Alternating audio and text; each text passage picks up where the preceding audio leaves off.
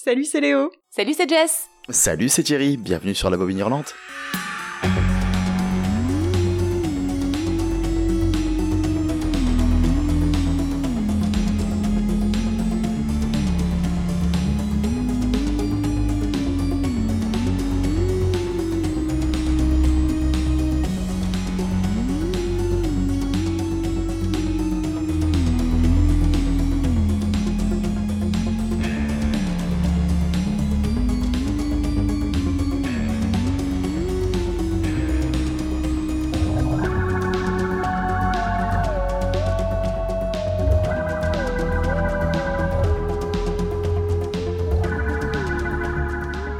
La Bobine qu'est-ce que c'est? C'est votre nouveau podcast qui va être dédié à plein de choses. En majorité, le cinéma d'horreur, le cinéma de genre, dans les très grandes lignes, mais aussi plein de petites choses dont on va, sur lesquelles on va revenir au fur et à mesure. Le folklore horrifique, des jeux, des jeux vidéo, des escape games horrifiques, des livres horrifiques, plein de choses. Tant que ça fait peur, tant que c'est du genre, tant que c'est ailleurs, tant que c'est bis, tant que c'est pas mainstream, parce que on n'aime pas trop. On n'aime pas trop ce que Alors donc, qui on est vite fait? On va dire ça vite fait. On est donc trois personnes. Vous avez entendu trois voix on est trois, bon là on en entend qu'une. C'est chiant, hein. Ah, ah, oh On entend deux voix. On entend, On entend on entend deux voix. Est-ce qu'on va en entendre trois Il y a un écho. Un écho. Voilà, donc là ça en dit long sur le ton du podcast. Ça va être débile, ça va être con. C'est un podcast d'éveil sous le thème des Teletubbies. Version les cassos alors, hein, parce que là. euh, version dark euh, les cassos un peu, je pense. Voilà, donc pour faire la présentation de l'équipe, donc normalement il y a deux voix, si vous aimez bien les podcasts, vous nous connaissez, c'est Léo et c'est donc moi-même Thierry. Euh, on est des gens de Claque Podcast, de certains Lamacho, mais donc du coup ça n'a rien à voir, mais vous nous connaissez forcément. Et vous connaissez peut-être Jess parce qu'elle a déjà été avec nous, mais Jess c'est aussi quelqu'un qui aime beaucoup, beaucoup, beaucoup le cinéma de genre. C'est même d'ailleurs à cause de son obsession que moi j'ai dû forcément me mettre dedans, j'ai pas eu spécialement le choix. Une nana, nana qui en regarde beaucoup trop, qui en parle beaucoup trop, et du coup, bah, bah moi du coup maintenant j'en parle beaucoup trop et je, j'en regarde beaucoup trop. Mais est-ce que c'est grave? C'est grave, mais c'est bien. Donc, La Bobine Hurlante, comme on l'a dit, c'est un podcast qui va parler principalement de cinéma, de films d'horreur, de films de genre. Nous avons choisi cette fois-ci de parler du réalisateur Toby Hooper à travers notre méthodologie pour choisir justement les thématiques. Mais comment qu'on fait pour choisir les thématiques? Et comme ça, vous allez comprendre un peu plus notre manière de procéder et ce qui tourne autour du concept. Et c'est pas moi qui vais l'expliquer, c'est Léo. Et oui, parce que je parle aussi de temps en temps, je ne fais pas que ponctuer euh, les phrases de, de Thierry par des petites remarques euh, fort pertinentes. Alors, euh, comment on a fait? Fort peu, fort peu. Euh, Comment on a fait? On a décidé, donc euh, chacun a euh, cité cinq films qu'il n'a pas vus ou qu'il n'a pas vus depuis longtemps et qu'il a envie de revoir. On a mis tout ça dans un énorme sac et on a tiré au hasard un de ces films. On va faire comme ça a priori tant que les cinémas resteront fermés malheureusement. Et euh, une fois que les cinémas vont rouvrir, on, essaiera de se calquer un petit peu plus sur l'actualité. euh, mais l'idée étant quand même de, en général, choisir des films qui sont soit d'époques différentes, soit de styles, enfin différents, enfin qui permettent d'avoir, qui sont pas trop euh, similaires l'un à l'autre, pour qu'il y ait un vrai, une vraie discussion à chaque fois entre ces, ce- ce- ces différents films de corpus. Et donc pour cette semaine, nous avons choisi un film proposé par Jess, donc Life Force de Toby Hooper. Et ce qui nous permet donc de décliner sur Toby Hooper, donc l'auteur, voilà, grâce au film qu'on choisit en fait, soit on va partir sur un style, soit on va partir voilà sur euh, des thématiques spécifiques, genre on a pris un film qui était un remake, on va regarder l'original, on va comparer. Là en l'occurrence, on s'est dit pourquoi pas faire une thématique sur l'auteur que tu vas nous présenter tout de suite, Jess, j'imagine. Oui, alors après, j'imagine que euh, pour les films, enfin les fans de films de genre, euh, Toby Hooper est pas particulièrement à présenter, même pour euh, en fait un petit peu tout le monde, puisqu'il est quand même à l'origine de Massacre à la tronçonneuse que tout le monde connaît, et d'un autre film culte également. Poltergeist. Évidemment, il n'y a pas que ça. Donc, enfin, moi, je sais que j'avais mis ce, ce, ce film-là, euh, Life Force, du coup, qui est sorti en 85, euh, dans le panier parce que justement, c'est un petit peu un film oublié euh, de sa filmo, qui sort aussi un petit peu de ce qu'il a eu l'habitude de faire. Donc, je trouvais intéressant qu'on puisse avoir ce film-là. Et puis parce que tu l'avais pas vu surtout. Oui, également parce que je l'avais pas vu et je me disais que c'était quand même un peu l'occasion, en fait, de le voir. Donc j'étais trop contente parce qu'il a été tiré au sort. Et donc du coup, ça nous a permis de se dire, ah bah pourquoi pas partir en fait sur Toby Hooper. Donc ce film oublié, pour aussi voir euh, un petit peu la fin de sa carrière, et notamment, euh, du coup, on est allé vers Mortuary, qui est une des grosses euh, dernières sorties ciné, entre guillemets, de, de sa filmo. On s'est dit, bah, un film ultra culte à voir, que du coup, vous n'aviez pas vu, tous les deux, c'est Poltergeist. Donc voilà, on a fait ces trois films-là. Life Force, Mortuary et Poltergeist. Tout est clair? On va commencer. On va donc entamer les discussions autour de cette thématique, mais avant justement de parler du premier film, donc qui est Life Force, que nous avons choisi, que personne n'avait vu ici, on va discuter justement une fait de Toby Hooper, de ce qu'on en pensait, de qu'est-ce qu'on connaissait du réalisateur avant. Je vais commencer par Jess, qui est visiblement celle qui le connaissait mieux que nous, enfin mieux que le- les deux autres, j'imagine. Moi, en tout cas, mon, mon rapport euh, à Toby Hooper, il n'est pas, euh, il est pas lié à Massacre à la tronçonneuse à la base parce que c'est un film que j'ai vu plutôt tard. D'ailleurs, euh, pour tout avouer, j'avais vu le remake de Marcus Nispel avant d'avoir vu l'original. Donc, euh, je crois que c'est sorti genre en 2005, donc on est quand même un petit peu loin de l'époque euh, Massacre à la tronçonneuse. En revanche, euh, étant une grande fan de Stephen King, j'avais vu euh, The Mangler, La Machine en fait, qui est une adaptation d'une nouvelle de, King, avec Robert Englund en personnage un petit peu... un patron d'usine délabré, fou, qu'on n'a rien à faire de ses employés, un peu dégueulasse. C'est ce type de personnage, on le retrouve d'ailleurs très fréquemment dans les films de Hooper. On peut d'ailleurs, on en a un, on en parlera tout à l'heure, mais un petit comme ça aussi un peu dans Mortuary, hein, le monsieur qui installe euh, le, le maire de la ville, je crois, ou je sais plus, je sais plus exactement. C'est le propriétaire, de, euh, de- de la Des morgue. pompes, fu- ouais, des pompes funèbres. Et du coup, euh, enfin, ce type de, de perso comme ça. Moi, j'avais commencé par, euh, par ça et par un des contes de la crypte aussi qu'il a réalisé, qui s'appelle La Perle Noire avec Whoopi Goldberg, qui est aussi très intéressant dans, dans le registre. Et les Masters of Horror aussi.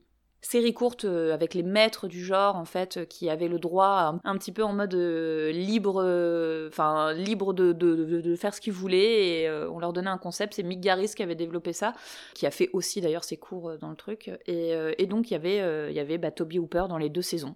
Comme ça, qui- ça m'a fait rebondir. Et puis Mortuary, que j'avais vu au cinéma à l'époque. Le Crocodile de la Mort. Massacre dans le train fantôme aussi, que j'adore. Funhouse.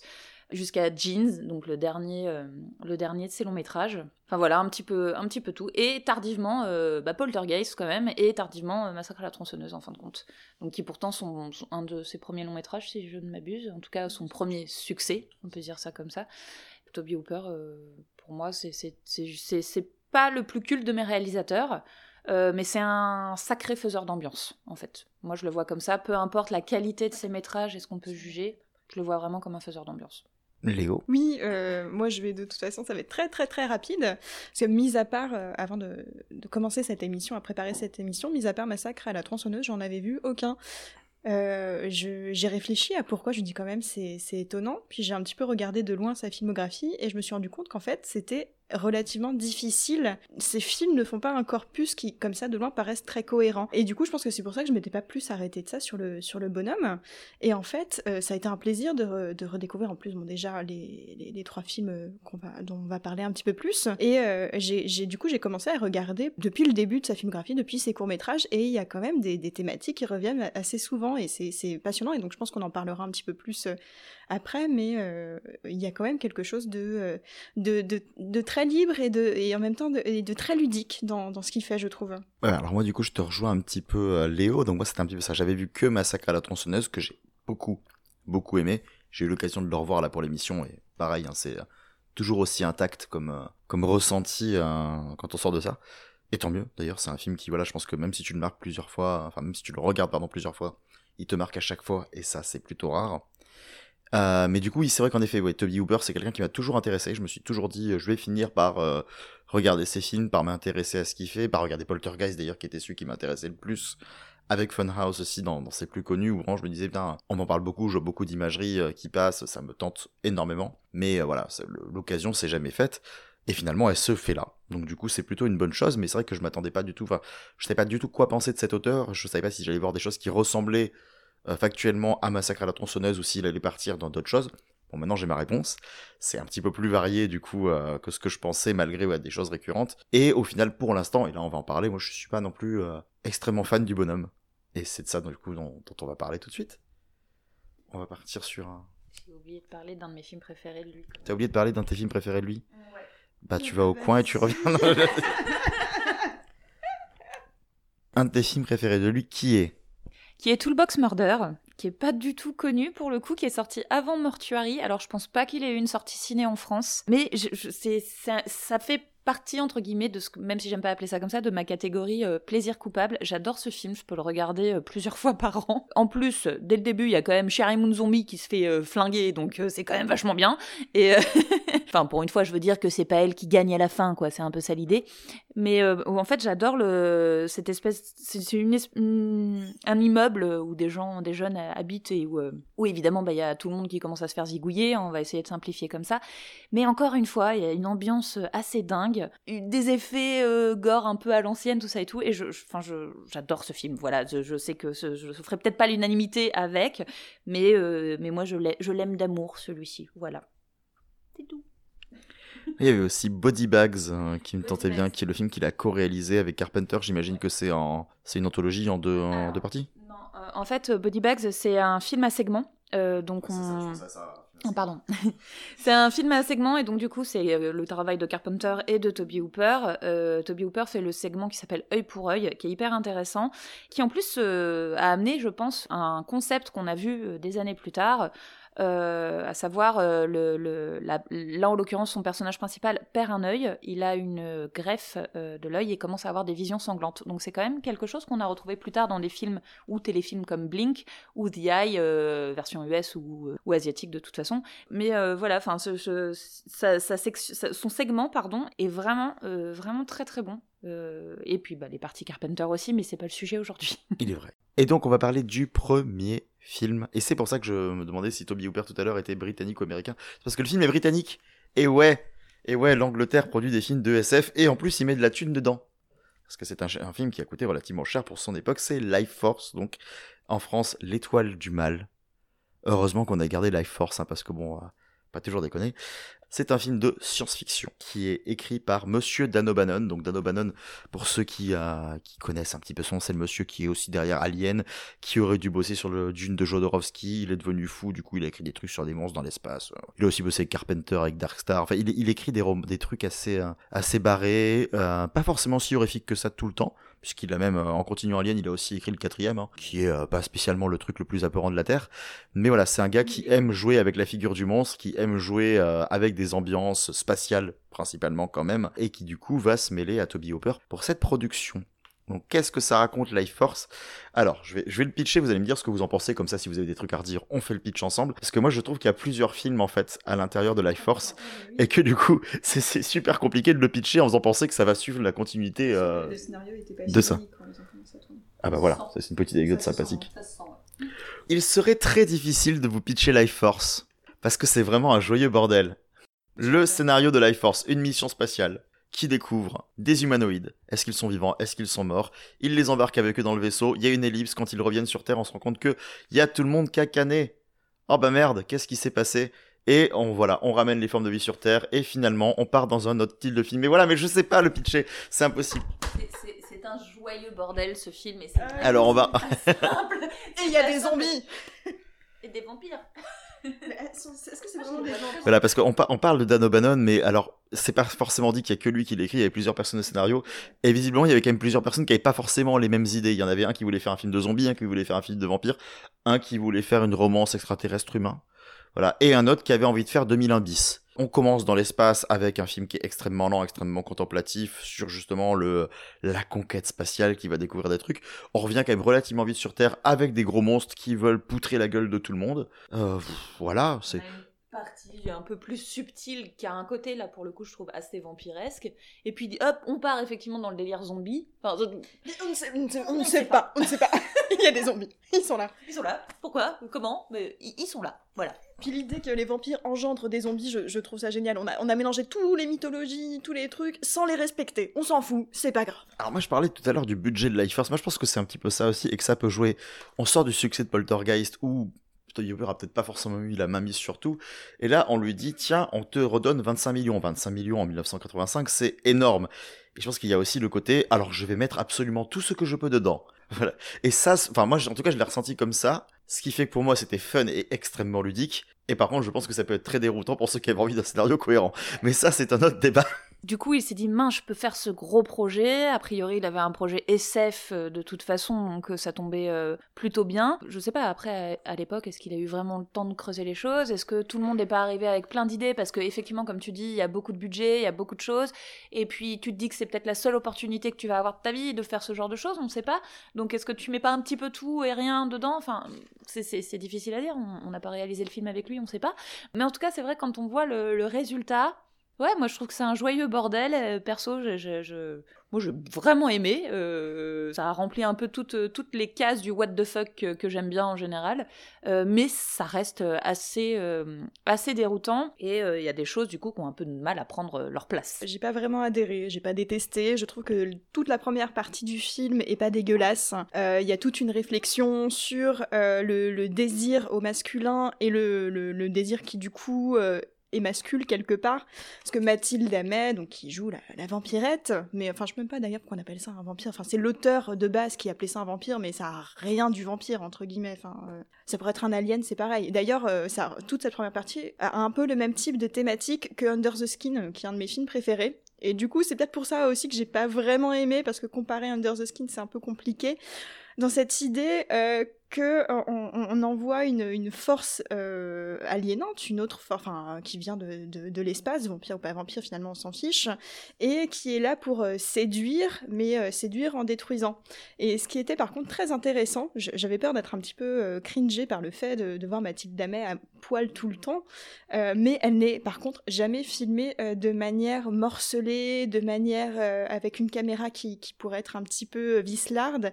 Elle est en général filmée en plan assez éloigné ou en plan, euh, euh, buste. Euh, et, du coup, c'est très bien pensé, parce que du coup, on s'arrête plus sur le, le, ce qu'il y a dans la tête de ces personnages masculins, qui sont d'ailleurs assez atroces et très mal amenés. Et on pourrait dire que grosso modo, il y a personnage masculin autoritaire, blanc 1, avec une veste de scientifique, avec un, uniforme de, de, de, militaire ou je sais pas quoi, avec un col roulé noir et une veste en tweed, et du coup, sans, sans qu'il y ait grand chose d'autre. Enfin, c'est vraiment des véhicules qui n'ont aucune humanité et pour lesquels on ne peut pas avoir d'empathie. Mais en soi, ça reste quand même relativement intéressant toute cette première partie. Par contre, la fin, c'était un enfer entre les zombies euh, qui viennent de nulle part euh, et qui, on s'en fout, enfin très clairement, et l'espèce d'amourette euh, un peu dégueulasse, mal fichue, qui finit très mal et qui du coup ne correspond pas un petit peu à ce qui a été installé dans la première partie du film. Ça n'a aucun sens. D'ailleurs, enfin, le, film a commencé à être tourné alors que le scénario n'était pas encore, enfin, l'écriture n'était pas terminée et ça se sent totalement. Ça n'a pas de sens. Oui, moi je me, dis qu'il y a peut-être un, lien à faire avec euh, le roman euh, de Robert Matheson, euh, Je suis une légende. Puisqu'en réalité, justement, c'est une pandémie qui, s'étend sur la Terre et on est entre le vampire et justement le mort-vivant. C'est à mi-chemin. Ça se trouve, il y a il y a peut-être un petit lien à, voir derrière, mais c'est vrai que ça y fait un petit peu penser en fait si on regarde. En tout cas, le comment ça s'est passé, parce que le roman lui arrive après, mais est-ce que le, comment ça s'est passé, c'est à se demander si, si, si je sais pas, enfin c'est une supposition de ma part, hein, mais peut-être qu'il y a à creuser euh, derrière, euh, peut-être que c'est un livre qu'ils avaient, je sais pas, qu'ils avaient sous le coude, quelque chose qui les a marqués, et merde, tiens, c'est une bonne idée d'aller euh, d'aller voir avant, mais en fait, oui, c'est vrai que ce, cette nouvelle, elle est, elle est entre les deux, quoi, donc entre ce, côté vampire et zombie. Alors, pour que du coup les gens bah, enfin, puissent situer à propos de ce qu'on raconte, parce que c'est vrai qu'on a donné beaucoup d'éléments, mais du coup on a très peu pitché, c'est un peu compliqué euh, de se souvenir.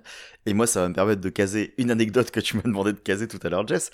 Euh, donc Mathilde Lamé, qui sait, c'est une actrice française, et c'est une actrice française qu'on connaît très peu parce qu'elle a pas joué dans immensément de choses. Et en plus, quand elle joue, c'est généralement pour des auteurs qui sont pas forcément les auteurs grand public ou quoi que ce soit, mais qui malheureusement s'est tapé une sale réputation en France contre son gré parce qu'elle est connue pour être l'égérie d'une chanson des musclés. En tout cas, moi, ma génération ne connaît que ça, qui était euh, Mathilde Damé vient boire le coup, boire un coup à la maison, et qui était uniquement utilisée parce que elle a des belles formes. Donc du coup, c'était vraiment euh, bah, ces quatre gros connards des musclés euh, que putain pourquoi nos parents nous ont laissé, regarder ça quand on était gosses, qui faisaient des allusions à ces potirons. Voilà. Et avec Framboisier qui portait les potirons, on voit très bien où, où est-ce qu'ils étaient placés. Et, euh, et, du coup, moi, quand j'ai vu, enfin, quand j'ai vu qu'elle était dedans, ça m'a fait, euh, ça m'a fait rigoler entre grands guillemets, euh, parce que justement, euh, j'étais là, je fais putain, merde, c'est la nana de la chanson. Moi, je l'ai, je croyais pas là. J'ai vérifié finalement sa filmographie, je l'ai vu dans d'autres choses, mais je ne situais pas son visage. Et et du coup, quand je la vois à moitié nue dans le truc, j'étais là, je fais ah ok d'accord, donc la réputation date d'un peu avant. Et en plus de ça, Toby Hooper va faire le gros dégueu du coup avec. euh, voilà, je me suis dit, bon, bah, elle est utilisée pour ça, et merde, quoi. Et en fait, non. C'est vrai qu'en effet, bon, certes, oui, elle, est, nue euh, tout au long du film, hein, et, euh, et c'est un nu qui est montré de manière totalement intégrale, mais qui, en effet, n'est pas vulgarisé, n'est pas sexualisé, parce que justement, on te montre une créature qui vient d'ailleurs, qui n'a donc pas le même code que nous, et qui n'a pas le même rapport à la nudité. Donc pour lui, ça n'a aucune importance. Et du coup, bah, Toby Hooper est totalement désintéressé de ça dans sa manière de le montrer. Et du coup, ça m'a beaucoup rassuré aussi en voyant ça. Mais c'est vrai qu'après, je te rejoins, Léo, sur un truc, c'est que le film, du coup, a énormément de cohérence dans sa première allez, dans ses premières 40 minutes, je dirais, avant de vouloir justement proposer d'autres choses. Alors moi, au final, c'est ce côté surprenant, ce côté ça part ailleurs, ce côté quand on commence à voir ces, ces corps qui se dessèchent totalement et qui sont obligés d'absorber justement les, corps des autres pour pouvoir survivre un laps de temps très très court en plus, hein, parce que donc du coup, euh, là tu te rends compte que ça, enfin, s'ils arrivaient à leur but, euh, ça irait euh, très très vite, hein, c'est ça, ils bouffent un corps, deux heures plus tard, ils sont recanés, quoi, donc ils ont intérêt à aller très vite. Et euh, à partir du moment où il y a ça, ou même il y a ces, euh, enfin, ces espèces de, de, de personnages squelettiques qui commencent à exploser en poussière hein, s'ils n'arrivent pas à avoir leur dose, moi j'étais en mode, ok d'accord, on part vraiment dans quelque chose de, euh, de totalement annexe. Mais après, il y a une espèce de, il y a des délires technologiques aussi qui se mêlent, où ils font des espèces de combats au laser, euh, super chelou, on est là, mais où est-ce que tu m'amènes? Mais d'un autre côté, moi, c'était la fascination qui avait dominé. Le côté, bon, malheureusement, les thématiques abordées au début ne risquent pas d'être exploitées jusqu'au bout, donc bah, il va falloir faire le choix de s'en foutre un petit peu si on veut pouvoir avancer avec le métrage. Ça s'est plutôt bien passé, et du coup, je suis resté dans cette espèce de fascination constante avec ces, euh, ces personnages qui étaient, mais, mais enfin, c'est vrai qu'en effet, c'est des goules vides, hein, les personnages. Il y a pas, malheureusement, tu t'attaches à personne. Moi, j'étais là, c'était militaire 3, militaire 4, tu vois.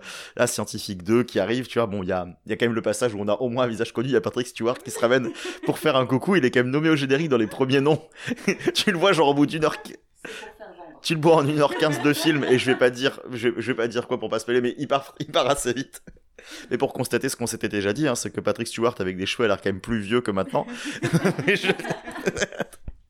mais, euh, mais c'est vrai que oui, voilà, donc du coup, ça c'est peut-être aussi un problème. Il n'y a pas du tout de déterminisme dans les personnages, alors qu'en plus au début il y a cette espèce de justement d'envoûtement que, hein, que, la, que la race alien arrive à faire justement pour faire en sorte bah, déjà de se reproduire, de faire ci, de faire plein de choses, où on s'était dit, bah du coup, peut-être qu'il va y avoir des relations avec ce personnage-là qui a eu une espèce de connexion forte avec. Et non. Voilà. Donc toutes ces choses-là qui sont abandonnées, c'est vrai que c'est dommage. Heureusement que visuellement c'était foisonnant d'idées et que c'était très, enfin j'ai trouvé ça très généreux. Et moi ça m'a permis de rester vraiment euh, accroché à ça. Et même s'il y a des effets qui pourraient paraître un peu cheap, j'ai pas l'impression que pour l'époque ça l'était. Et moi ça m'a énormément charmé. Moi tous les, les espèces de, de, cadavres bizarres qui étaient en plus des animatroniques et c'est flagrant. Et en plein milieu d'un truc qui joue justement avec, euh, qui commence à jouer avec des ersatz de numérique et qui balance des animatroniques en plein milieu. J'ai trouvé ça vraiment très charmant. Et il y avait un make-up de malade aussi. Justement, j'allais y venir. Moi, je trouve que le, make-up, les animatroniques, les, effets, oui, en 1985, mais ils sont vachement bien, vachement crédibles. Enfin, il y a certaines. Euh, certaines justement quand il y a les corps qui sont euh, vidés de, de, de, de, sang, d'entrailles, de tout ce que tu veux, ils sont desséchés, franchement, et certains s'animent. Euh, ça n'a pas grand-chose à envier à des films plus récents où on a ce genre de choses-là, comme La momie, ou enfin, je veux dire, ça a de la gueule, quoi. Il y a pas, euh, moi, je, je franchement, je, je, les trouve, je les trouve très très bons niveau FX, quoi. Ah mais totalement. Enfin là, je veux pas rajouter grand chose. Juste, effectivement, par contre, c'est vrai que c'est c'est c'est très bien foutu. C'est très ludique, c'est euh, très agréable à regarder, et ça fait plaisir. Euh, surtout qu'on est un petit peu habitué maintenant à avoir du numérique dégueulasse tout le temps. Donc là, forcément, ça fait plaisir à regarder. Je me suis toujours pas habituée moi. oui, et puis surtout, enfin, euh, tu sais que, en fait, tu sais que c'est daté, mais ça n'a pas vieilli pour autant. Voilà, on sait que c'est des effets de cette époque-là, mais du coup, le côté euh, très organique de l'effet fait que ça, ça passe avec le temps, quoi. Tu, tu, le, tu le recontextualises en deux secondes et tu te dis, si tu, ça passe quoi. Tu peux citer un des meilleurs exemples, je pense, euh, qui est même encore plus vieux, c'est The Thing. Hein. Pour ça, euh, il a pas pris une ride et visuellement, justement, le côté organique, euh, côté euh, gélatineux, moi j'appelle ça des, j'appelle ça toujours des effets à échographie parce que souvent c'est du gel d'échographie qu'on utilise en fait pour faire briller comme ça les textures. Et je, je trouve, je trouve ça, euh, je trouve ça fascinant et ça prend pas une ride. Donc je pense que les effets de cette époque-là sont quand même. Enfin, merde, à moins de savoir faire un savant dosage de, de, de, de numérique et de, et de comment dire de d'effets en dur euh, ou de jeux de caméra mais bon ça euh, voilà merci Jurassic Park après on va s'arrêter là mais sans ça euh, sans ça enfin moi je préfère vraiment les effets de cette époque là quoi il y a pas à dire. Oui, bah le, numérique apporte, on va dire, euh, des choses à l'imaginaire, parce que ça va permettre de proposer des choses qu'on pourrait peut-être pas faire avec du dur. Mais c'est vrai que garder le dur pour la base, en tout cas, du truc, et faire en sorte que ce soit plus euh, crédible et que ça donne, ou que t'as l'impression aussi que les comédiens avancent dans un décor, ça change, ça donne beaucoup. Et là, en effet, Life Force, je trouve, donne beaucoup. Juste, ils essayent, c'est qu'on est quand même en pleine période, euh, enfin, au tout début du moment où on comprend ce qu'est le sida, et euh, ils, ils essayent un petit peu d'en parler, et ces silhouettes toutes cadavériques font un petit peu écho à ça. Il est sorti grosso modo à peu près en même temps que Les Prédateurs, qui a été aussi un des premiers films à en parler, et quand même, je trouve ça bien de, de le dire, juste. Euh, donc du coup, voilà, euh, Life Force qui est arrivé après euh, ses plus gros succès, hein, donc après Poltergeist, après Massacre dans le train fantôme, la série des vampires de Salem également, Le crocodile de la mort et donc Massacre à la tronçonneuse. Après ça, bon, il revient avec, il y a l'invasion vi- vient de Mars qui est sorti juste après Life Force. On retrouve un petit peu ce- cette thématique, mais avec quelque chose de plus enfantin. Massacre à la tronçonneuse 2 qui arrive à la suite, qui est très particulier. Hein, je- je- il a ses fans, on va dire. euh, on va dire ça Beaucoup le comparent à Gremlins 2, en mode c'est c'est un peu la foire à la saucisse et personne s'y attendait. C'est exactement ça, c'est un peu la foire à la saucisse et faut pas, bou- faut pas bouder ce, ce- ce plaisir-là. Euh, après, il a aussi fait, je sais pas si vous connaissez les Amazing Stories, donc euh, Histoire fantastique, euh, à l'initiative, je crois, de Spielberg, si je ne m'abuse pas. Et c'est très étonnant. Il y a beaucoup d'initiatives de Spielberg dans la carrière de Toby Hooper. Et du coup, qui est pareil, c'est une petite série avec des histoires qui n'ont pas forcément de lien. Il y a aussi dans cette histoire euh, la fameuse histoire des Gremlins, justement, mais autant, enfin, comment dire, à l'époque, euh, avion, la guerre et compagnie, où on parlait du coup de ces, petites créatures euh, qui détruisaient un petit peu tout. Il a également fait un épisode de Freddy, le cauchemar de vos nuits, hein, qui est donc euh, une série. On se doute un petit peu sur quel, sur, quel personnage culte. Donc ça, ça a été fait entre 88 et 90. Et puis après, c'est un peu, c'est un peu euh, les films de, de, de commande, les téléfilms, les, trucs pas terribles, terribles. Bon, il revient avec euh, les contes de la crypte, comme je disais euh, tout à l'heure, en 91, avec un épisode qui est génial, qui je crois est dans la saison 3, euh, si ça vous intéresse de le voir. Donc il revient derrière avec un long métrage qui s'appelle Le Marquis de Sade, qui, là pour le coup, pas franchement une réussite. Je, je peux pas le dire autrement, je suis vraiment désolée. Euh, et puis donc, on en parlait tout à l'heure, Body Bags avec euh, Carpenter, The Mangler, donc La Machine, hein, l'adaptation de la nouvelle de, Stephen King. Et puis bah voilà, pour la télé, ça repart des épisodes à droite à gauche. On le voit dans Dark Sky, on le voit dans Prey, on le voit dans Les Médiums. Donc il revient avec un film de crocodile parce que le monsieur avait quand même fait le crocodile de la mort. Donc il revient avec un film de crocodile. Ah oups mince, c'est pas forcément génial non plus. Donc ça repart encore sur euh, sur des sur des épisodes de série. Disparition notamment, hein, qui, euh, qui euh, je, je sais plus, c'est euh, c'est Spielberg aussi. Voilà, je, je- je- mon cerveau était en train de faire un, un blackout sur les 4400, donc je sais pas pourquoi j'associais mal disparition et. euh, Disparition, c'est la version bien. Ça a voilà, beau, bien. ça a beau être Spielberg, alors j'adore Spielberg, vu ce que je vais en dire tout à l'heure, on va, on va penser que je l'aime pas. Mais ça a beau être Spielberg, non, Disparition, c'est la version vraiment, vraiment bien des 4400. Et puis donc du coup, on revient avec The Toolbox Murder, donc le film dont je vous parlais tout à l'heure, que moi personnellement j'adore, et Mortuary, qui là pour le coup a une vraie sortie ciné. Euh, et sur lequel on, on s'est arrêté. Je fais juste une petite, euh, un petit plus derrière parce qu'on arrive vraiment à la toute fin de sa filmographie où donc du coup après il y a cette double participation donc aux deux saisons de Masters of Horror. Euh, il a fait un, un métrage après qui s'appelle Destiny Express Redux. Euh, franchement, je ne sais pas du tout ce que c'est. J'ai trouvé très peu d'infos dessus. Je ne, sais pas. Je ne sais pas si c'est un cours. Je ne sais pas si c'est un essai. Je n'en ai aucune idée. Et son dernier long métrage, sorti en 2013, s'appelle Jean. Euh, un peu la, la descente aux enfers pour lui. Ça s'est pas très très bien passé. à tel point d'ailleurs que donc il faut savoir que le film a été tourné aux Émirats Arabes. Et il a été interdit, donc il y a quelques années, par la famille royale qui a payé les producteurs locaux quand même pour enterrer le film. Donc bon, pas tant qu'il soit mauvais, je pense que ça dérangeait un petit peu sur 2-3 points. Mais en attendant, on va revenir sur Mortuary, on va dire dernière grosse sortie pour lui. C'est une nouvelle carrière pour moi et un nouveau départ pour nous.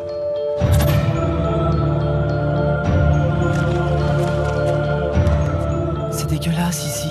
Maman. C'est une occasion unique. Je pouvais pas refuser ça vous apporte du macabé. Positionnez la tête latéralement. Nom de Dieu, c'est quoi ce délire?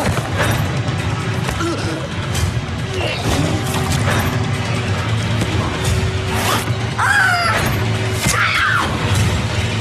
On se casse! Ouais, on se tire. Ah hmm, pas mal. Oh, pas terrible.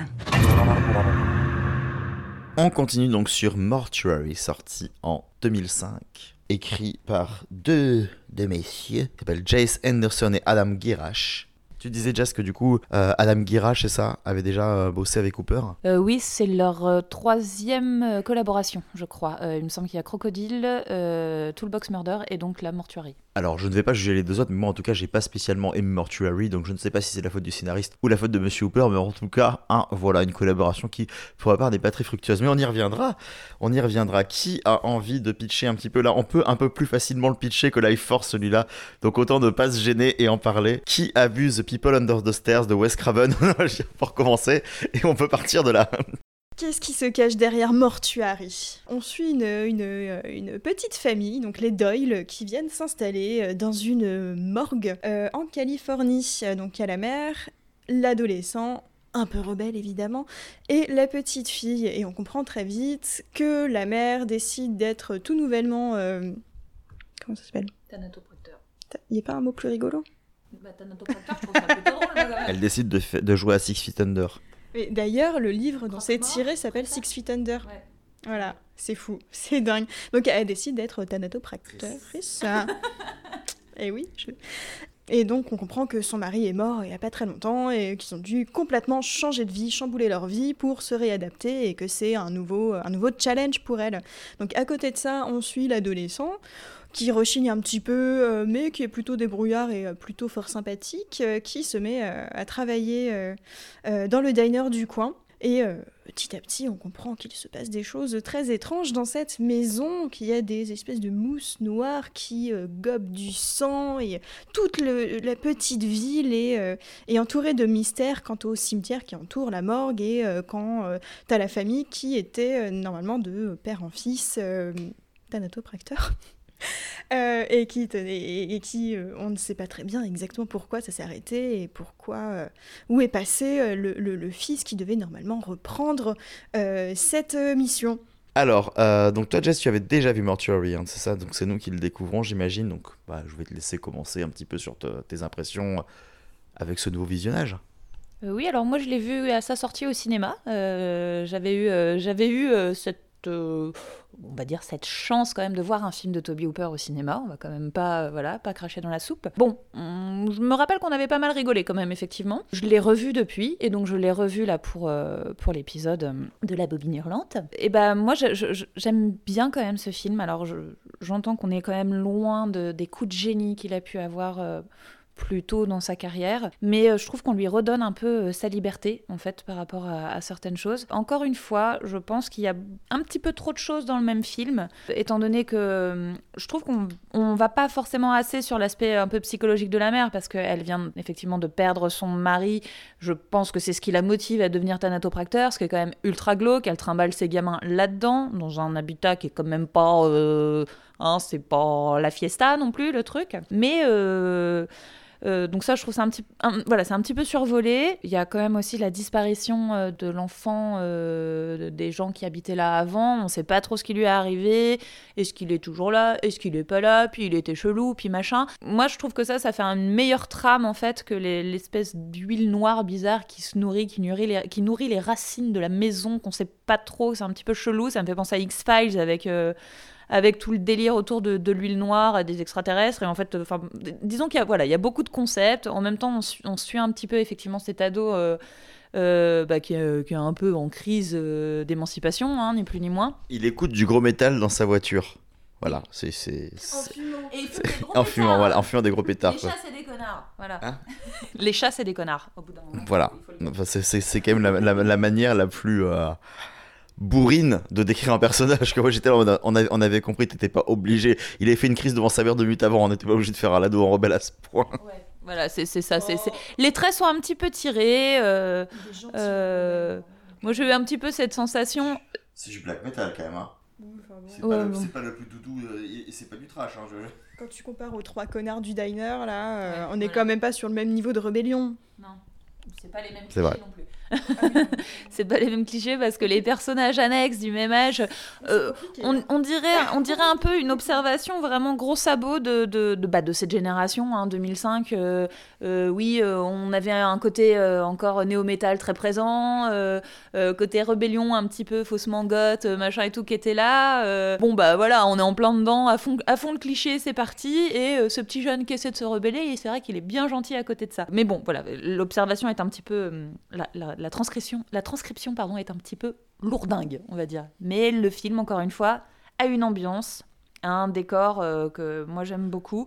Il est sombre, il est gris, il est palo. Je regrette quelque chose dans ce film. Je sais pas si je pourrais en parler parce que là je spoilerais vraiment quelque chose, mais je vais laisser, euh, laisser la parole euh, euh, à l'un d'entre vous. Je sais pas qui veut, euh, qui veut enchaîner, mais. euh, Continue dans le positif et après Ouais. tu vas pouvoir déverser ta haine. plus à dire. Oui, bah de toute façon, il n'y a, pas grand chose à te dire de ce film. C'est bien ça le problème. Oh, c'est non, c'est pas forcément un problème. C'est un, un film qui, qui se prend pas la tête. Il est grotesque visuellement, mais c'est du coup c'est assez inventif et ça fait plaisir à regarder. Euh, Il y a un espèce d'humour noir tout du long qui, qui passe très bien. Ce qu'on disait, euh, il y a un, un personnage qui introduit la mère dans la morgue et il, il dit des trucs, mais ça n'a ça n'a pas de sens. C'est euh, oh là là. le grotesque. Le grotesque Oui, c'est ça. Et, et je, et en fait, c'est trop cool et ça fait bien rire. euh, où il, lui, il sort des vannes du genre Ah, bah, il y a un accident qui vient d'arriver, c'est cool, vous allez avoir du travail. Mais, mais d'ailleurs, oui, moi, il y a cette scène, j'a- j'avoue que cette scène m'a- m'a remis dans le film, c'est quand elle se réjouit, qu'elle regarde ses gosses, ah, il y a un mort et tout, je vais bosser. Et qu'après, elle se rend compte que bah, les gosses connaissaient le mort, fait, ah, mince, oh, vous le connaissez, c'est votre ami. Et là, ça devient tragique tout à coup, alors que juste avant, c'est, ouais, trop bien, un mort. Même, ce- même cette non-limite, quoi, le thanatopracteur euh, qui, fait, euh, qui fait rentrer euh, les potes de, de, de son fils, euh, genre, bah, venez voir comment ça se passe, parce qu'après. Et qui demande à la petite gamine de venir nettoyer aussi. Aussi, enfin, c'est, c'est- c'est- voilà, on, sort bien, on sent bien que la mère, elle est complètement out, quoi, euh, de, la scène, quand t'es thanatopracteur, j'imagine que normalement tu dois être apprenti avant d'être toi-même euh, dans ton truc. Non, là elle sort le bouquin euh, Thanatopractie pour les nuls. Et quand elle euh, s'occupe des cadavres, elle regarde alors là pour enlever le sang, faut que je fasse ça. machin. ça n'a pas de sens. Enfin, c'est cartoonesque, du coup, c'est c'est vraiment très rigolo. Ouais, alors j'étais peut-être un petit peu cringé, enfin un petit peu énervé par euh, les, personnages, un petit peu les antagonistes qui pour le coup c'est vraiment un tout petit peu limite. C'était, euh, ils sont vraiment un petit peu trop euh, débiles, mais bon après tout pourquoi pas. Ouais voilà donc ça fait plaisir à regarder, c'est sympa.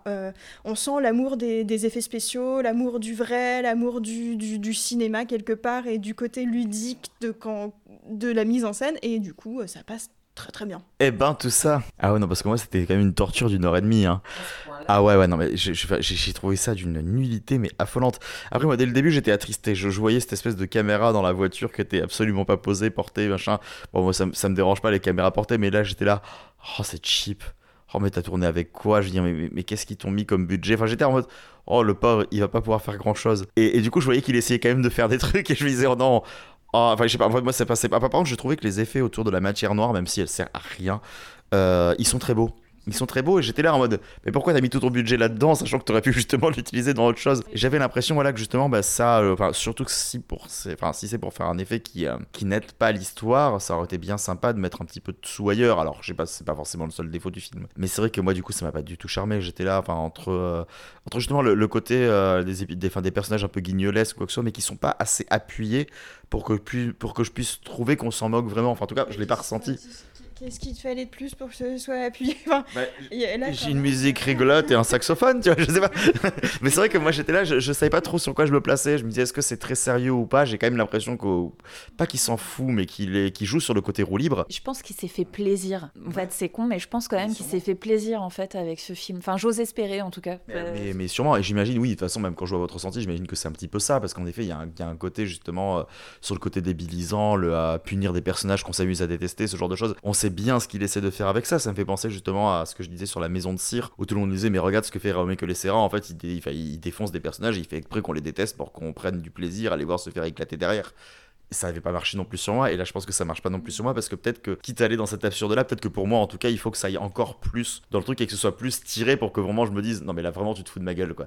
Et que du coup je me marre avec lui. Il essaie quand même de faire un objet cinématographique semi-classieux, avec des passages où il essaye justement de, travailler un peu ses effets, de faire quelque chose qui soit qui a un rendu quand même correct. Et du coup je dis, ah, mais c'est sérieux, c'est pas sérieux. Enfin voilà, moi j'étais vraiment dans l'entre-deux et du coup j'étais pas du tout euh, emporté par le film et c'est dommage parce que je me disais oui, y a- enfin quand je vois en plus que vous en tirez quelque chose, ça me rend triste de me dire je suis resté vraiment euh, bah, à côté quoi. Ouais, ça m'a vraiment déçu. Ah oui, bah, c'est marrant parce que du coup, enfin, tu parles de, de quand même. il- il- Enfin, je, je pense pas du tout qu'il essaie de faire quelque chose de sérieux ni de classieux. Mais alors, à aucun moment, dès le début, c'est quand même plutôt dégueulasse. Enfin, c'est vraiment cartoonesque, quoi. Oui, et puis c'est, c'est, enfin, c'est en, en réalité, je pense que c'est totalement empreint de- du reste de sa filmo. Enfin, euh, ce côté toujours un petit peu, euh, un peu euh, décalé, un peu trashouille euh, sur les bords, euh, avec des personnages.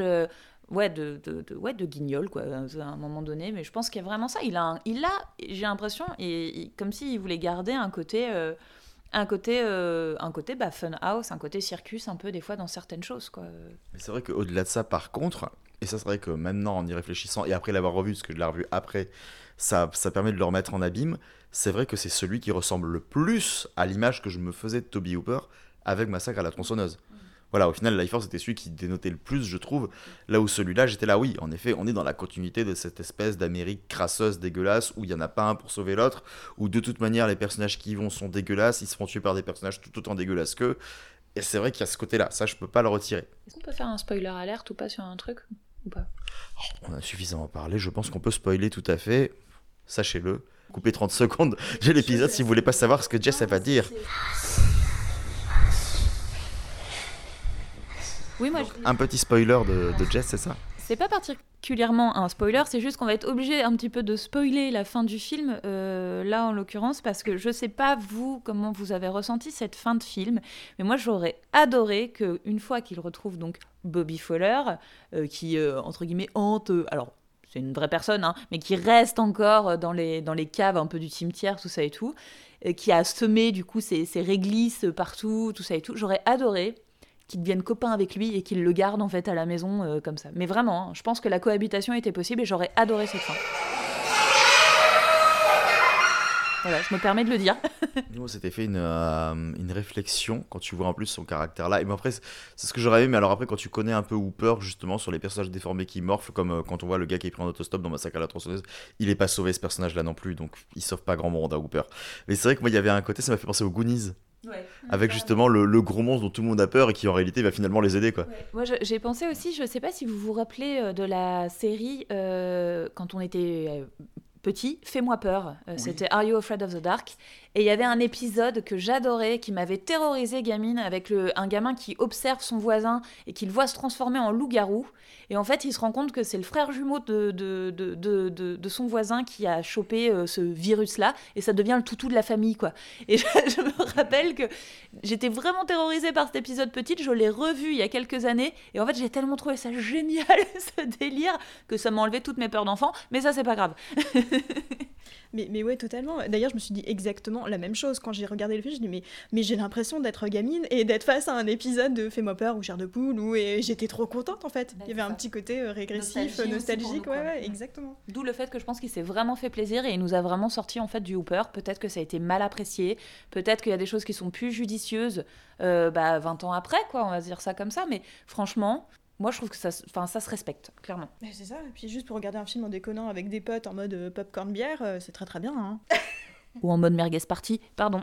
Je sors. C'était sur Life Force, Mathilde et euh, Jess. Petite pensée pour Bernard Minet qui aurait pu juste être un bon batteur de rock, mais qui, non, non, il a voulu euh, faire les musclés, quoi. On passe à Poltergeist? La maison ressemble à celle d'à côté. Et à celle d'à côté. Et à celle d'à côté. Un jeune couple y vit. Embrasse Ken. Ah, tu es vraiment odieux de Avec leurs trois enfants. Arrête Bouclier Comment je peux faire mes devoirs avec ces deux crétins? C'est la guerre Mais ils ne sont pas seuls. Je ne sais pas quel esprit plane sur cette maison. Je n'ai jamais ressenti une chose aussi étonnante. Cette chose est là avec mon bébé Dans un monde à l'intérieur d'une autre. Sa forme est révélée. Qu'est-ce que c'est? Non Ne touchez pas à mon bébé Et les jeux sont faits. Poltergeist. Il sait ce qui vous fait peur. On termine ce corpus de trois films sur Toby Hooper avec Poltergeist, sorti en 1982 sous la légère, très légère impulsion, oh, c'est un peu orienté, de monsieur Steven Spielberg, qui voulait faire un film d'horreur mais qui a été condamné à faire E.T. la même année. Mais oh bah tiens, Hooper, il a vent en poupe, et si on lui demandait de faire un film? Jess va nous pitcher le film, vu que t'as pas pitché le film encore. Voilà, moi j'ai moi j'ai pitché le contexte de façon le contexte de façon légèrement hypocrite. Maintenant, c'est à toi de parler du film. Alors donc Poltergeist, on suit euh, une famille euh, américaine euh, type euh, banlieue, enfin voilà, euh, on est complètement dans le dans le bon cliché, qui s'installe dans un quartier euh, euh, résidentiel, dont le père d'ailleurs est un des, euh, des agents immobiliers, hein, représentant un petit peu de, de tout ce qui se fait. Toutes les maisons sont les mêmes euh, globalement. Euh, dans la famille, donc il y a le mari, la femme, euh, qui ont l'air d'être un couple plutôt euh, uni, soudé, qui aiment bien fumer des pétards, mais euh, en tout cas, voilà, ils ont l'air, euh, ils ont l'air plutôt heureux tous les deux. Moi, je dis des pétards, c'est peut-être pas ça, mais moi, c'est ce que ça C'est carrément des pétards. Hein. Oui, c'est pas faux. Non, mais c'est- sur le retour. hein. Oui, des hippies sur le retour. Très bien dit, ouais, c'est vrai. Attends, elle, elle fait, elle fait des pétards au lit pendant que lui fait des pompes. c'est comme génial, quoi. Et euh, ils ont du coup trois enfants, donc une, euh, une fille euh, qui est une jeune femme, hein, qui, je sais pas quel âge euh, elle doit avoir, 16 ans, quelque chose comme ça. D'ailleurs, tout petit aparté, parce qu'à un moment, on a quand même les âges qui sont donnés. Euh, la grande a 16 ans et la mère est censée en avoir 32. Hippie sur le retour, on vient de le dire, c'est hippie sur le retour, voilà. restons, restons dedans. Il y a donc le, le fils également euh, et une petite fille, Caroline. Euh, et en fait, ils vont être confrontés à des phénomènes euh, euh, un petit peu déstabilisants puisque leur petite fille se réveille la nuit pour aller parler à la télé. Voilà. Comme, tout, comme toute personne américaine qui se respecte. Hein. oui, puis on fait tous ça, hein, vers 4-5 ans en général, on parle tous à la télé. Voilà. Donc bon, il s'inquiète un petit peu, il commence à découvrir qu'il y a une sorte de champ euh, électromagnétique dans la cuisine qui fait un peu bouger des choses. Enfin, des- on sait pas trop en fait ce que c'est. Euh, le chien aussi, il est un peu inquiet, il sait pas trop ce qui se passe non plus, le toutou. Donc euh, la mère est plutôt enthousiaste, enthousiasme par rapport à tout ça. Le père il est plutôt terrorisé. Et puis, bah, force de, de, de jouer peut-être un- d'un petit peu trop près avec ça, la petite fille, elle disparaît et elle semble pouvoir s'exprimer à travers les, les murs, la télé, tout ça et tout. euh. et donc là va, va, va être tout l'enjeu de savoir déjà qu'est-ce qui détient la gamine, comment la retrouver, euh, et ils font venir intervenir des personnes pour, pour les aider euh, au milieu de tout ça. Voilà, on peut s'arrêter là. Ça me semble euh, introduire à peu près euh, déjà un bon petit trois quarts d'heure du film. C'est carrément solide. Euh, Poltergeist, j'ai trouvé ça moi, très très bien. Alors euh, effectivement, on sent très bien, très très bien l'influence de Spielberg, mais en même temps, alors ça me permet du coup de revenir sur un petit débat euh, qui traîne un petit peu souvent euh, sur le milieu du cinéma, à savoir la différence entre euh, producteur, réalisateur et la notion d'auteur. Un réalisateur, c'est pas forcément le seul auteur du film, et c'est pas celui qui a forcément le plus d'importance ou euh, qui est le seul d'ailleurs à, à décider de ce qui se passe dans ce film. Donc qu'on sente autant la patte de Spielberg quelque part, c'est pas forcément un mal. Et pourtant, je n'aime pas beaucoup, euh, enfin, je n'aime pas beaucoup Spielberg. Je vais encore me faire. euh, euh, enfin, il, porte des valeurs que je ne porte pas bien dans mon cœur. Enfin, toutes ces valeurs de la petite famille américaine, en général, ça me gaffe plutôt. Sauf que, bah, pour le coup, dans Poltergeist, le film s'évertue plutôt à les critiquer. Donc, moi, ça me plaît plutôt. Euh, on... Alors, il le fait peut-être plus subtilement que dans ses autres films, mais euh, déjà, on va, on va revenir. La, la première scène, on voit donc euh, une, la famille qui regarde la télévision qui est à paix. Donc déjà très clairement, critique d'abord de la télévision qui est bien trop présente dans les salons américains euh, de l'époque. Qu'est-ce qu'il dirait aujourd'hui? Oui, qu'est-ce qu'il dirait aujourd'hui? On est bien d'accord. Et euh, donc déjà euh, première critique, deuxième critique, euh, deuxième scène après le générique, on voit de loin cette banlieue faite de lotissements à perte de vue. On se croirait dans Édouard aux mains d'argent, on se croirait dans Vivarium, on se donc très clairement on sent qu'avec ce type d'image, c'est pas pour dire oh là là qu'est-ce que c'est bien. On comprend déjà qu'il attaque plus ou moins le conformisme. Donc déjà, ça te met les bases, tu sais où tu es, et ça doit être Spielberg derrière tout ça qui normalement valorise ses valeurs. Tu comprends que bah c'est pas lui qui tenait la caméra quand même. Euh, ensuite, qu'est-ce que, euh, qu'est-ce que j'ai aimé? Alors, déjà, j'ai beaucoup aimé le traitement du couple, et ça, c'est assez rare. Euh, c'est un couple qui est euh, qui travaille en partenariat. Ils sont partenaires. Il n'y a pas le mec qui fait ci. Ils fonctionnent ensemble. Ils discutent. Ils sont ok pour la communication. Euh, la, la, meuf, elle est, elle est jamais montrée euh, comme une, une fille nunuche ou elle est jamais trop sexualisée, sauf à la fin, mais on y reviendra. Euh, et je trouvais ça du coup plutôt agréable. Il y avait un vrai travail d'équipe entre les deux et c'est très bien. Ils sont montrés aussi comme euh, très humains. Il y a un côté, euh, ils sont pas cartoonesques comme dans les autres films de Tommy Hooper que, que j'ai pu voir, mais ils sont assez rigolos. Ils fument des joints. Euh, ils sont simples. Euh, la mère, quand elle découvre qu'il se passe des choses bizarres et qu'il y a des chaises qui bougent dans la cuisine, euh, elle fait tout un système pour, euh, pour que ça fonctionne et que les chaises bougent. Et ça la fait beaucoup rire qu'elle en oublie à faire à manger à, ses gamins. Et elle est en mode, mais rien à battre, bah, on ira bouffer chez Pizza Hut. Et je trouve ça juste trop bien comme représentation du couple. Et j'étais très contente de regarder ça. Qu'est-ce que... Alors, autre chose que j'ai beaucoup aimé, je reste un petit peu sur les persos féminins, c'est le travail sur les médiums. Les, euh, alors en général, les médiums dans ce type de film, je trouve qu'ils sont en général assez anecdotiques, euh, on les présente assez peu, euh, ils se ressemblent tous, on, on met euh, une femme qui est censée être plus âgée, mais en réalité, tu comprends, l'actrice est beaucoup plus jeune, alors que là, pas du tout, les actrices font leur âge et c'est un plaisir. Elles ont des physiques atypiques, enfin atypiques dans le sens où on les voit pas beaucoup dans le cinéma américain, et ça fait plaisir, et elles ont des dialogues qui sont parfois très intéressants sur ce qui est censé être la vie. Il y a un moment, une des médiums euh, arrive et dit Bon, bah, je suis psychiatre dans la vraie vie, mais en fait, je passe plus de temps sur mon hobby, à savoir détecter les fantômes. Euh, ça fait euh, de moi quelqu'un d'hyper irresponsable, et juste, ça fait plaisir à entendre ce type de personnage, et du coup, j'étais trop contente. Et outre cela, euh, ça revient un petit peu sur le, euh, manque de spiritualité euh, de la société moderne américaine. Donc, pour reprendre un petit peu l'idée, euh, je sais pas, on spoil, on spoil pas, on s'en fout, on peut, on peut aller, parce que vu le film, c'est pas très très grave. Euh, l'idée, c'est que le promoteur qui euh, crée des maisons, euh, enfin qui construit les maisons et les quartiers, les fout sur des, euh, des cimetières. Et déjà, rien que le fait de construire sur un cimetière, c'est quand même assez ridicule. Il est déjà de base pas gêné avec l'idée de déplacer un cimetière, ce qui est quand même assez glauque. glauque et choquant comme idée. Enfin, euh, on ne touche pas aux morts comme ça, c'est assez euh, étonnant. Et plus que ça, il a carrément décidé de juste bouger les pierres tombales en laissant euh, les cadavres à leur place. Et euh, du coup, il y a tout ce, rapport avec le, le, bah, manque de, de comment dire de, compréhension du monde spirituel, le manque de, lien avec la mort, le fait qu'on ne considère pas la mort comme quelque chose d'important. Et euh, je trouvais que c'était vraiment très bien montré dans ce film. Et du coup, ça faisait assez plaisir à, regarder et c'était relativement fin euh, et, et ouais, enfin fin. Ouais, enfin bien amené, je trouve, bien amené, on va dire.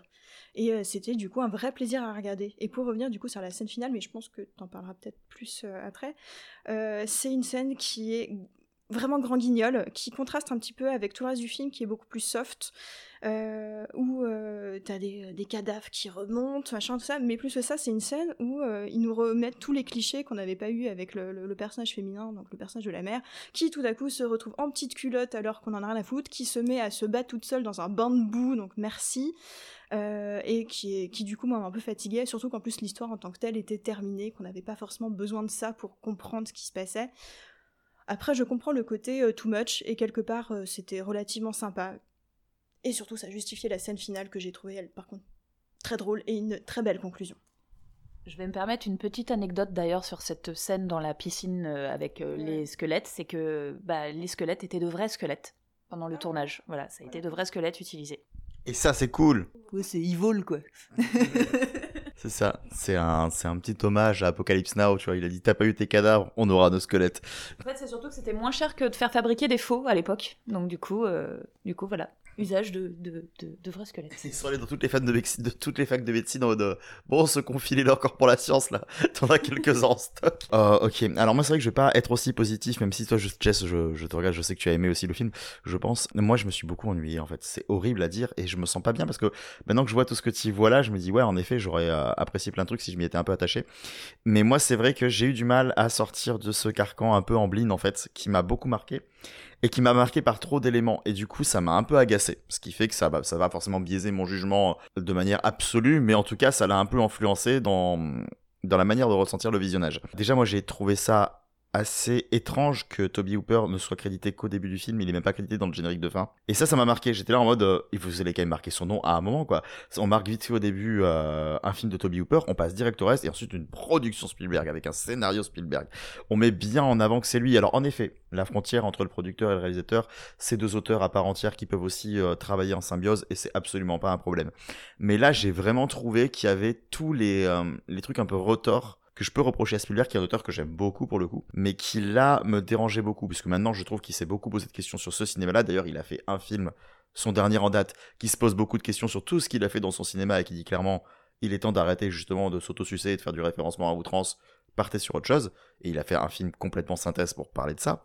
Et là, j'étais là en mode, bon, tu vas arrêter de sucer George Lucas, bordel, vraiment, ça m'a agacé. La chambre Star Wars du gamin, c'était beaucoup trop. Enfin, les posters, les peluches, les si, il y, avait que des produits dérivés qui font gagner de la thune à Spielberg. Oui, mais bon, là, on était dans un truc en mode, c'était le temple du consumérisme de Spielberg.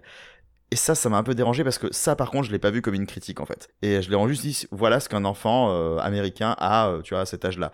Et euh, c'est jamais critiqué, c'est juste montré dans le décor, mais du coup, c'est c'était beaucoup trop de choses et beaucoup trop de choses qui n'étaient, enfin, qui étaient trop orientées.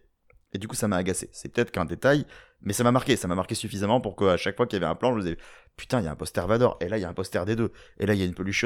C'est bon, on a compris. Il y a quand même un X-Wing entier. Il y a ci, il y a ça. À un moment, il y a un poster Alien. Dans une chambre d'un enfant de 5 ans, tu ne mets pas de poster Alien. Ça, c'est un autre débat.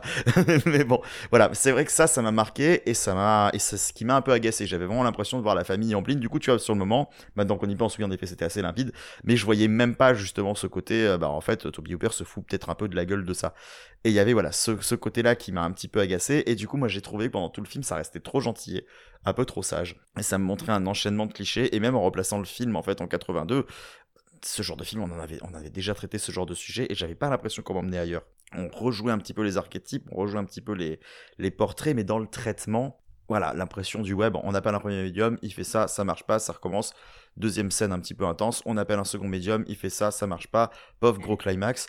Et du coup, j'étais là, ouais, ça restait pour moi sur un format narratif assez, euh, assez, enfin, sur des gros rails, même si le traitement peut être un peu différent.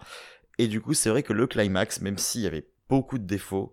Ce côté euh, totalement bac à sable, bestiaire euh, absolu, moi ça m'a beaucoup fait plaisir parce que j'attendais peut-être qu'il se passe beaucoup de choses, que j'ai j'avais pas eu ma petite dose de ce que je voulais et que tout à coup euh, ça partait dans tous les sens et j'étais là putain c'est généreux comme pas possible à l'écran, ça me va, ça part dans tous les sens, on voit l'espèce de fantôme, il a une sacrée gueule, ça aurait pu faire super peur mais enfin dans le mauvais sens du terme. Mais, mais ouais, l'espèce d'entité qui sort de la porte et tout, de la putain, ça a de la gueule, quoi. Et ça, ça m'a fait vraiment plaisir. Et, euh, mais c'est vrai que malheureusement, j'ai attendu ces moments-là. J'ai attendu qu'il se passe des choses en vraiment, ouais, en, boudant, enfin, en boudant le métrage, en me disant, putain, j'arrive pas. J'arrive pas à mettre dedans. Et peut-être aussi parce que j'en avais énormément d'attentes. C'est un film que j'avais envie de voir depuis des années. J'étais ravi d'enfin le voir dans ce contexte-là. Et euh, bah, peut-être que mes attentes étaient un peu trop hautes aussi. Ou que j'ai pas regardé le film avec le bon esprit en me disant, voilà ce que je vais voir. Et, euh, et que ça a biaisé totalement mon point de vue. Jess. Moi, la première fois que j'ai vu le film, je devais avoir, euh, je pense, 13 ans. Euh, je me suis endormie devant. Je vais pas mentir. C'est vrai, je me suis endormie devant. Et puis je l'ai revu beaucoup, beaucoup de fois, à beaucoup d'époques différentes de ma vie. Et enfin, pour moi, je, comprends totalement son statut de film culte. Je, je trouve au contraire qu'il euh, qu'il n'y avait pas forcément euh, des masses de films qui traitaient, euh, qui traitaient de ça, parce qu'on ne sait pas encore si on est... on n'est pas non plus juste dans le fantôme, on n'est pas dans la possession démoniaque.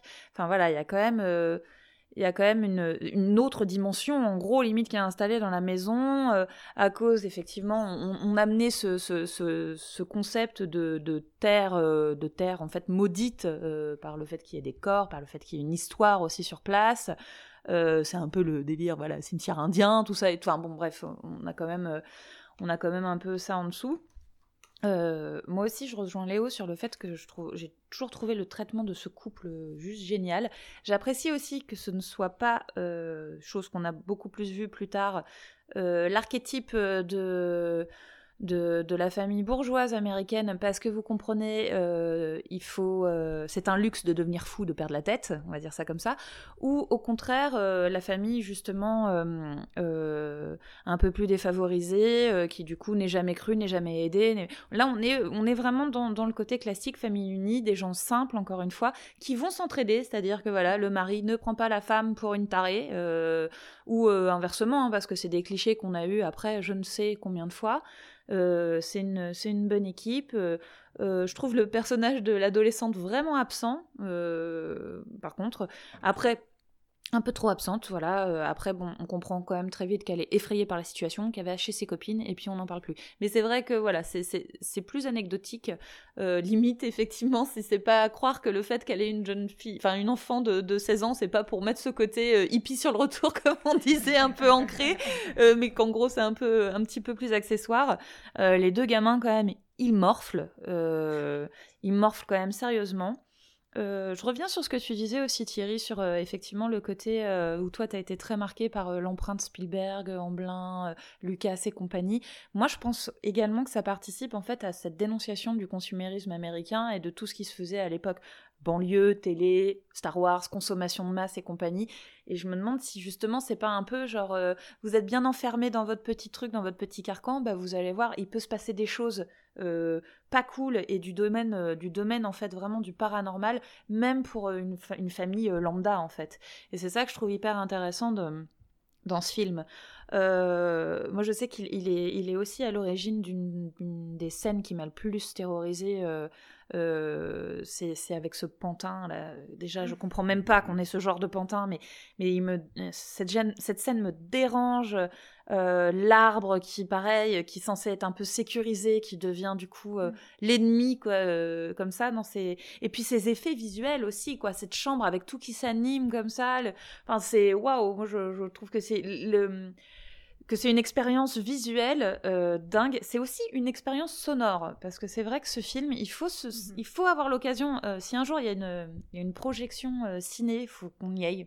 Désolée si, euh, si on fait un bout de sieste ou autre parce que effectivement peut-être que peut-être que voilà, euh, il peut mériter. Il a un rythme un peu particulier aussi, on va pas se mentir.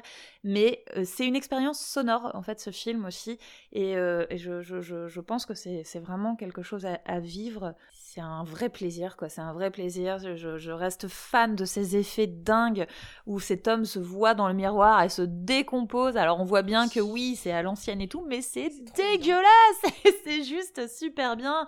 Et, on voit cette euh, on voit cet enthousiasme avec cet humour de cette famille qui découvre ça, avec leur, en plus le délire avec les télécommandes chez le voisin et tout comme ça. Bon, bref, on, voilà, on est quand même dans un côté euh, bon enfant, tout se passe bien. La mère, elle est hyper enthousiaste et ça se barre tellement en cahuète, c'est tellement désespérant. Et en même temps, c'est tellement une famille qui affronte ça. Waouh, moi franchement, je, je, trouve ça, euh, je, trouve ça assez superbe quoi. C'est vrai que ça, m'étonne un petit peu après tous les goûts, hein, voilà, mais ça m'étonne un peu, te connaissant Thierry, que tu sois passé un peu à côté euh, de, de, ce film et de, de, tout ce qu'il y a derrière. Mais après, je peux comprendre complètement ton point de vue aussi. Mais les effets, les effets sont bien, mais c'est vrai que tu cites la. enfin, on, on parlait du pantin, euh, quelle idée surtout de le replacer constamment en face du lit, quoi. Ah non. Non, mais quand ce truc fait peur, tu le replaces pas en face du lit, tu le remets dans le placard, tu vois. Non, non, mais c'est ça, mais c'est vrai, c'est vrai, que ça fait partie des, choses qui sont aussi, enfin voilà, qui, sont films qui ont une imagerie assez forte et qui marquent. Et c'est vrai que tu parles de la scène où le visage se décompose, oui, ça m'a beaucoup marqué parce que je trouvais que ça sortait aussi un peu de nulle part. Parce qu'on est quand même sur un film qui a des effets euh, effrayants, mais qui ne sont pas des effets qui vont aller taper dans le gore, qui vont aller taper dans le graphique. Et cette scène-là,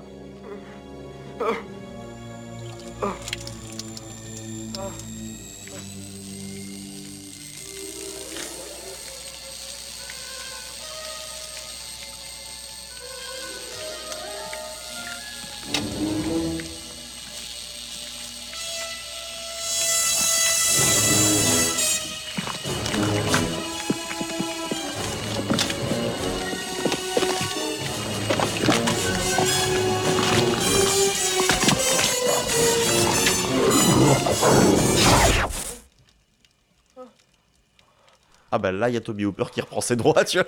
Je dire en mode, il s'est dit, je peux faire la scène là. Allez, s'il te plaît. Non mais non, tu mets juste du maquillage qui coule. Mais la peau aussi, tu vois. et c'est vrai que j'étais là. Et après ça repart dans un truc un peu plus lisse, un peu plus calme. J'étais là, bah oui, tout, tout à coup il y a eu un petit moment où, euh, tout à coup il y a eu un petit moment de dégueu. Ouais, c'était assez. euh, c'était assez prononcé. Voilà. Après, moi, j'ai trouvé ça dommage que ce soit justement que parsemé dans le métrage et pas de manière assez, enfin, qui a réussi à m'accrocher. Mais euh, après, oui, voilà, le film est quand même hyper intéressant dans ce qu'il veut dire et c'est dommage de. C'est sûrement son rythme, en effet, ouais, qui, euh, qui pour moi pêche. Mais après, peut-être qu'une seconde fois, comme toi, me permettra justement l'occasion, bah, sachant comment c'est foutu dans la première partie, euh, de le réhabiliter peut-être euh, par la suite. Moi, j'espère. voilà, mais tu vois, tout ça pour dire que même si c'est pas du coup, à part Life Force que j'ai quand même bien aimé, même si c'est pas un auteur qui m'a convaincu énormément dans ces deux films-là, donc dans euh, Poltergeist et dans Mortuary, parce que j'aime quand même beaucoup Massacre à la tronçonneuse, c'est quand même quelqu'un qui m'intrigue suffisamment pour me dire que j'ai envie de voir ce qu'il a fait d'autre. Et ne serait-ce que ça, ça peut être intéressant. Et euh, voilà, de toute façon, tous les auteurs sont bons à prendre. Et façon, on peut pas juger une filmographie euh, dantesque sur quatre métrages.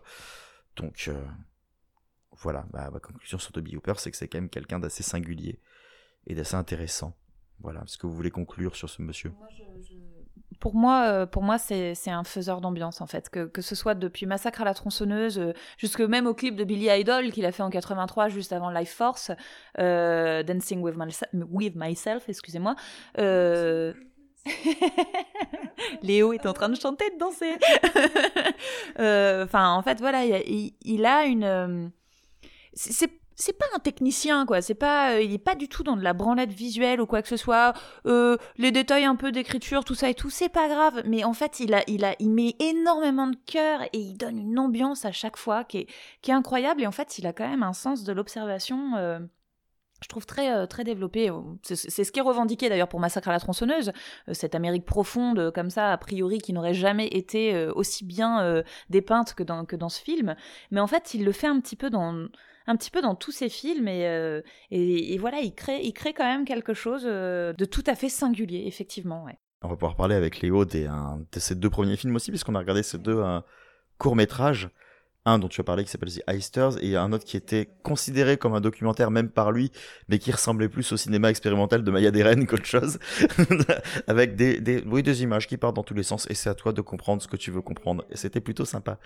Alors, est-ce que tu veux nous, du parler de ça vite fait Allons-y. Bah, bah, il y a des reines, non, je dirais peut-être pas parce qu'on est, on est quand même pas dans le domaine du rêve, mais euh, oui. Alors euh, premier, euh, premier film en 64, The Heisters, on suit trois voleurs. D'ailleurs, c'est un film qui est pratiquement muet en fait. J'ai l'impression qu'il parle pas de Pas mémoire, beaucoup, hein. pas beaucoup. Il y a surtout des encarts.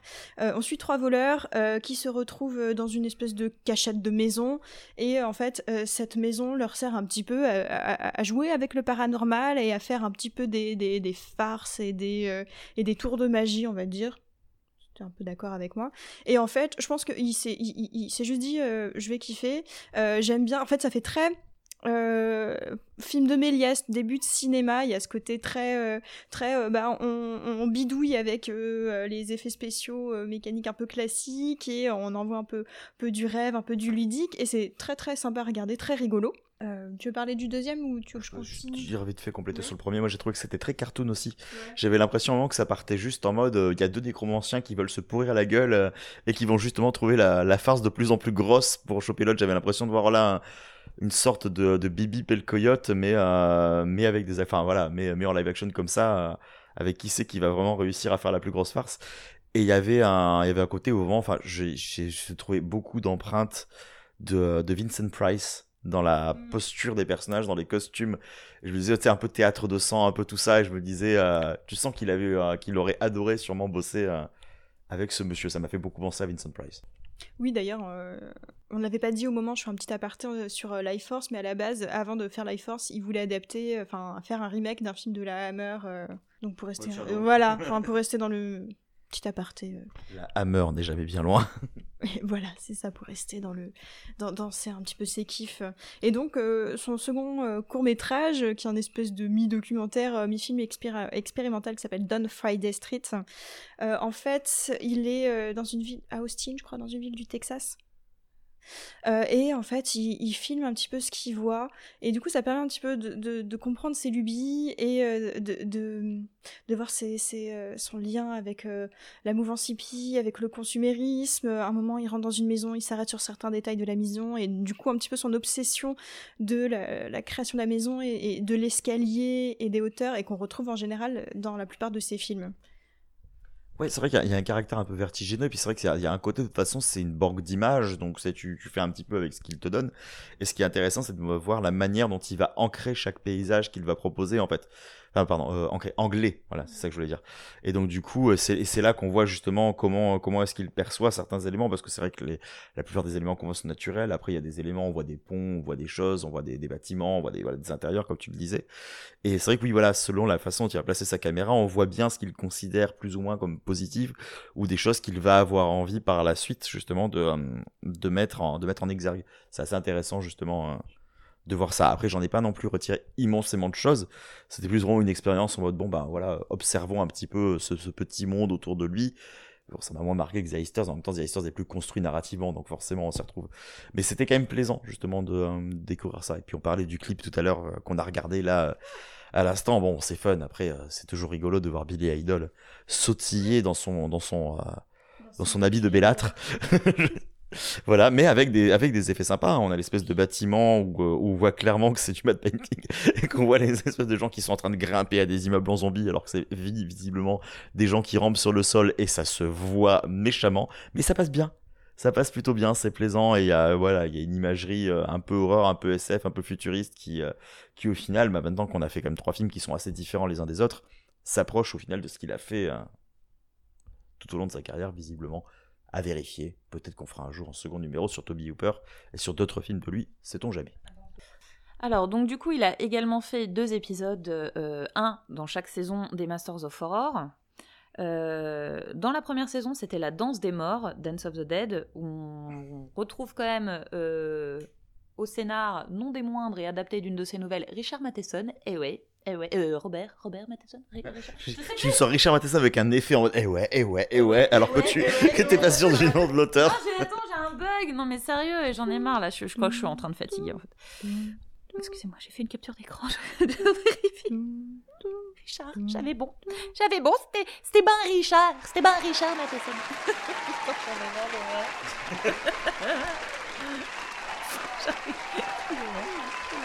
Tout est sur bande. Tout. reviens dans une seconde.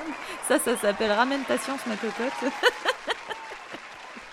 Ah, J'arrive. Voilà. Donc, je reprends. Donc le premier épisode qu'il a fait, euh, première saison, donc Dance of the Dead, euh, avec euh, effectivement Richard Matheson au scénar, et adapté d'une de ses nouvelles, où en gros, suite à une sorte de, de, de, de bombe un peu chelou, euh, euh, ça, ça a créé une troisième guerre mondiale, ça a transformé plein de gens en zombies.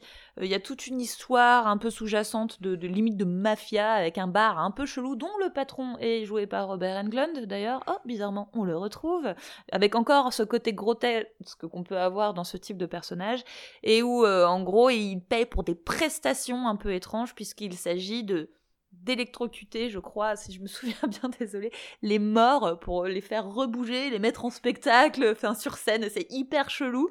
Mais par contre, là, pour le coup, euh, c'est, on voit bien que, euh, comment dire, que Hooper s'est lâché et qu'il n'a pas les carcans habituels. Et donc, il a pu se faire franchement plaisir dans cet épisode. Il y a ce côté totalement nihiliste aussi qui lui va très bien. Et, euh, et du coup, euh, enfin, ouais, c'est un, épisode, je pense, à voir euh, qui est, très dérangeant, mais en même temps très fun. Et donc, l'épisode qu'il a fait dans la saison 2, donc Les Forces Obscures, alors, même topo, il reprend Richard Matheson également au scénar. J'en parlerai assez peu.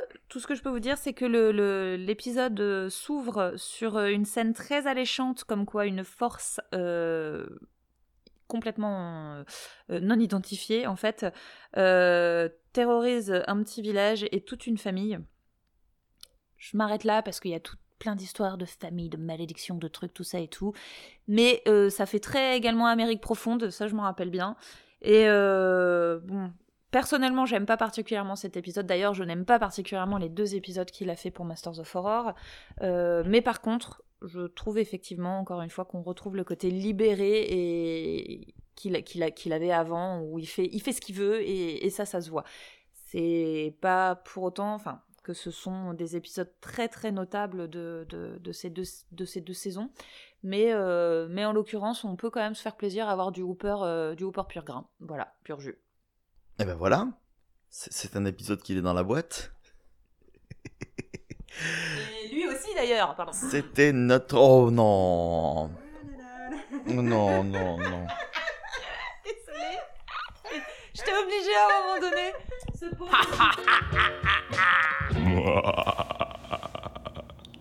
Oh, that's creepy.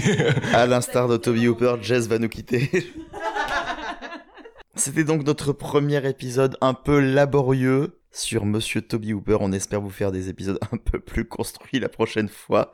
Mais j'imagine que vous avez passé un bon moment avec nous parce que sinon vous auriez pas écouté jusque-là.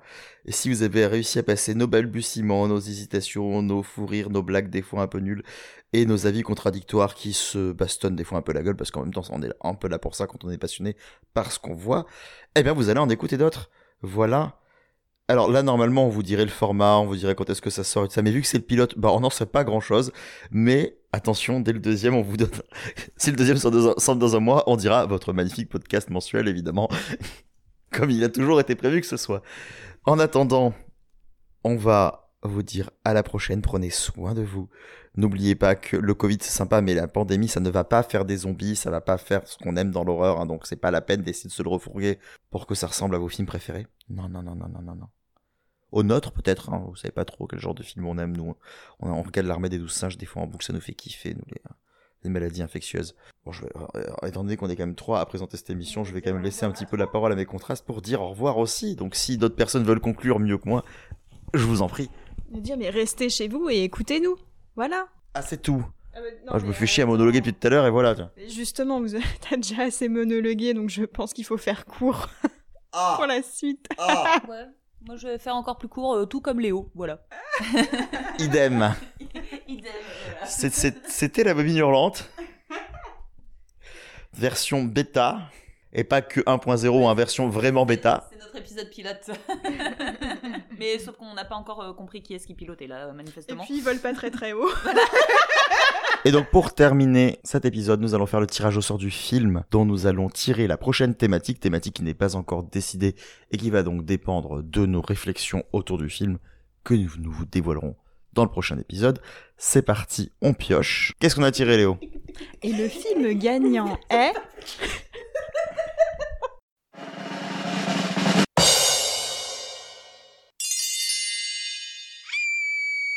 Black Christmas. Black Christmas de Bob Clark, mais c'est ma sélection ça parce que je l'ai jamais vu, mais c'est trop bien. Et ben voilà, et ben très bien. Alors écoutez, on va parler Noël, on va parler slasher. On verra bien de quoi on vous parle. C'était. Je peux conclure s'il vous plaît. Non. C'était la bobine hurlante. Black Christmas, I give you my heart. C'est raciste.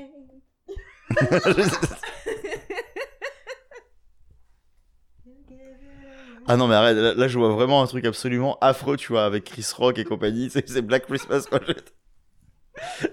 qui essaie de refaire les clichés. Oh non, dans la sélection euh, pour au nord de Disney. tu sais. C'était la bobine hurlante. Voilà, votre podcast euh, cinéma de genre horreur excessivement sérieux, excessivement bien fait. Et du coup, à la prochaine, à on sait pas quand. Salut Ciao, ciao. Bonsoir. non, attends, refais, je l'avais pas dit. Ah non, non, je garde ça moi. Ah si, c'est parfait.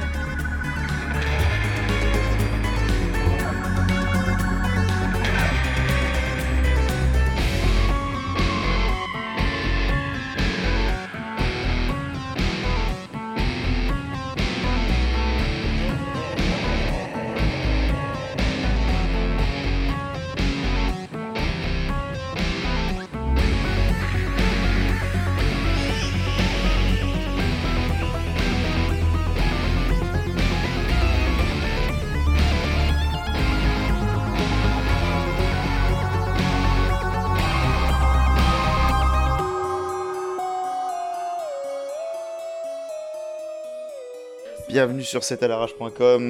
Le retour, la constante. N'importe quoi. Euh, que- Oui, je suis perturbée. Les produits laitiers sont nos amis pour la vie. Voilà, ça c'était le placement de produits Lactel. C'est atroce. C'est atroce. Surtout qu'on n'a pas besoin vraiment de produits laitiers, donc euh, non, faut hein. arrêter avec Le ça. lait de veau, c'est pour les vaches. Voilà, je le redis. Le lait de veau, c'est pour les vaches. C'est dégueulasse, Jess.